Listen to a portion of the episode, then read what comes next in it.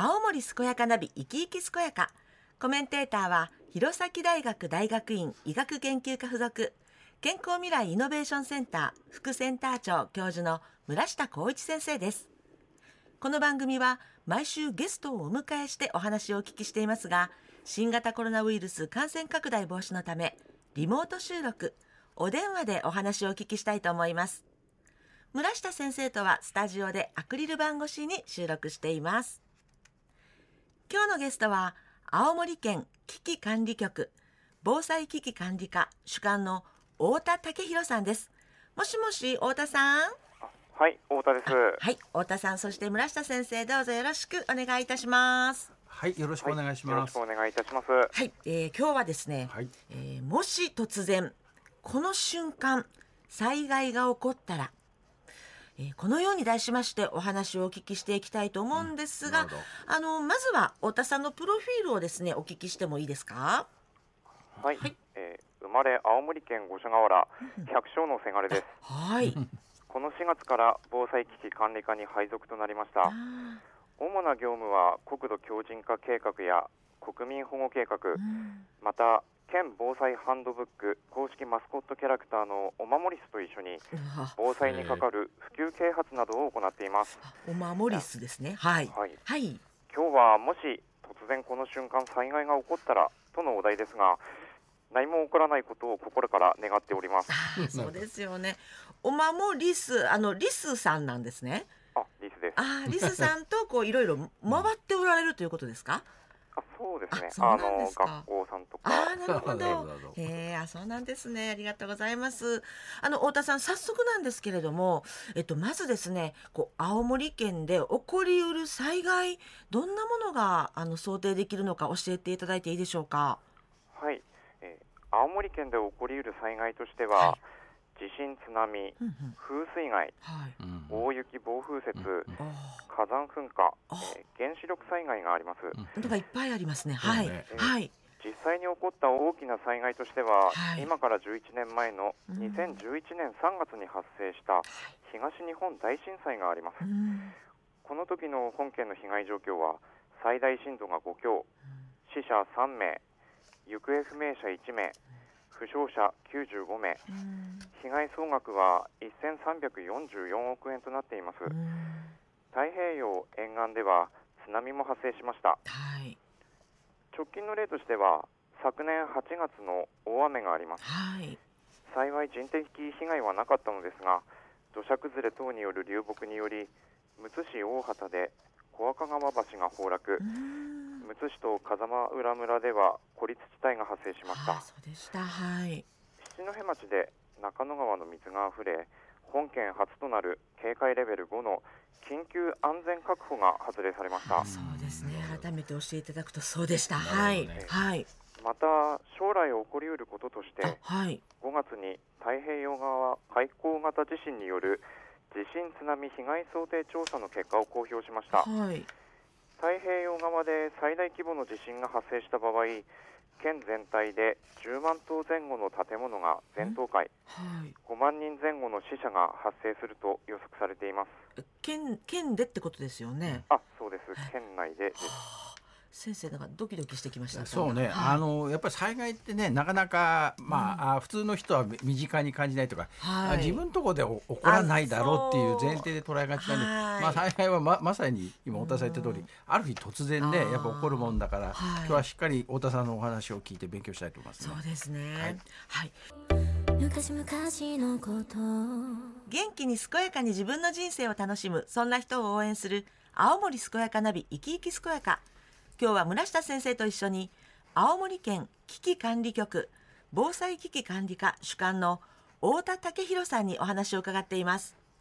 あの太田さん私たち日頃からですねその、まあ、いつ来るかわからない災害に向けてどんな準備をしておけばいいんでしょうか？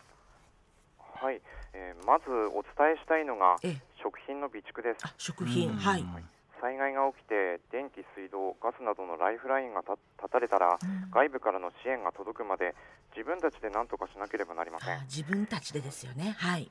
被災後も自宅で生活できるようにうん。日頃から必要なものを備えていただきたいです。はい。飲料や食料の備蓄におすすめしている方法があります。はい。それはローリングストック法と呼ばれる方法です。はい。ローリングストック法ですね。はい。はい、えー普段から少し多めに、えー食材や加工品を買い置き消費期限の短くなったものから消費する方法です、うんうん消費した分だけ新たに買い足すことで常に新しい食品を一定量備蓄できます、そうですね。なんか安心ですね。うんはい、あのその食品なんですけれどもこう目安としてどれぐらいの量をこう備蓄しておけばいいんでしょうか？えー食料や水は最低3日分。はいできれば1週間分を備蓄していただきたいです、はい、1日につき成人1人当たり水は3リットル、うんうん。食料は2000キロカロリーが目安です、はい。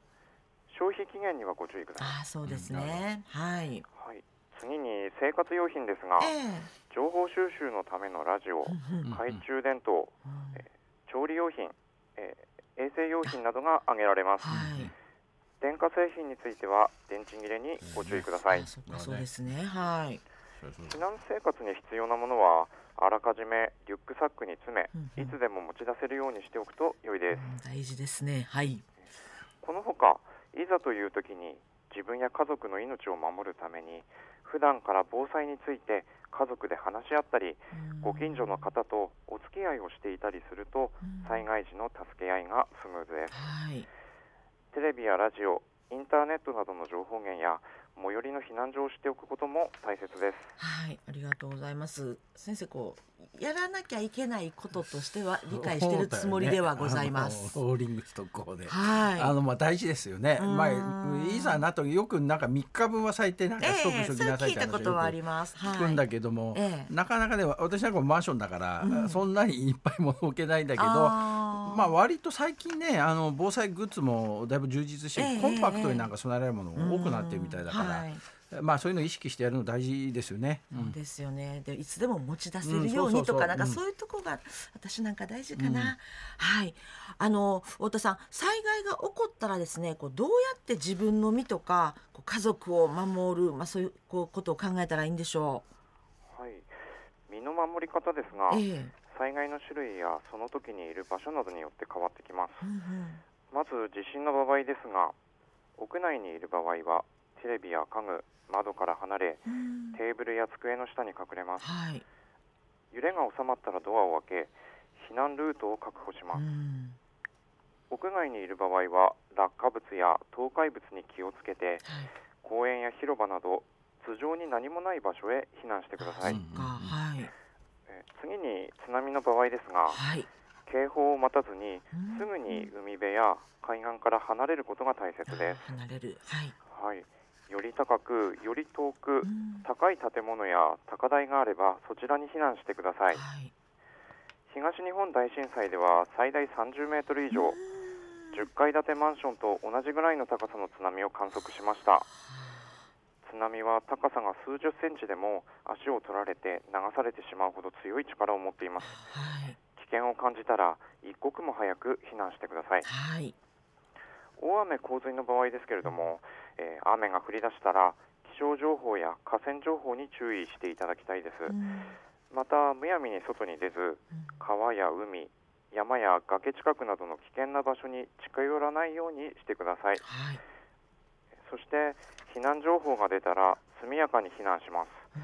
高齢者の方など移動に時間を要する方は早めの避難をお願いしたいです、うんえー避難の際は水の深さに注意する必要があります。深さ。はい。はい、津波の場合もそうですが水深20センチから50センチで歩くことが難しくなります。うん。避難が難しい場合は自宅や近くの建物の上の階へ移動し無理せず救援を待つようにしていただきたいですはい。うん先生今こういろいろ地震ではとか大雨洪水ではとかね非常にわかりやすくお話しいただきました。怖いですよね、まあ、青森県も地震もすごく多い地域だと思うし、あの津波もね、はい。あの東日本大震災も記憶に新しいけど、え10階建てマンションと同じ高さですごいからーいねや。ちょっとなんていうか、まあ、はい。そういう話聞くと本当に、はい。ちゃんとしとかないといけないなと、えー心から思いますよね。そうですね、え一方でこうその水深20センチとかだと、うん。なんかすごく浅い感じはするけど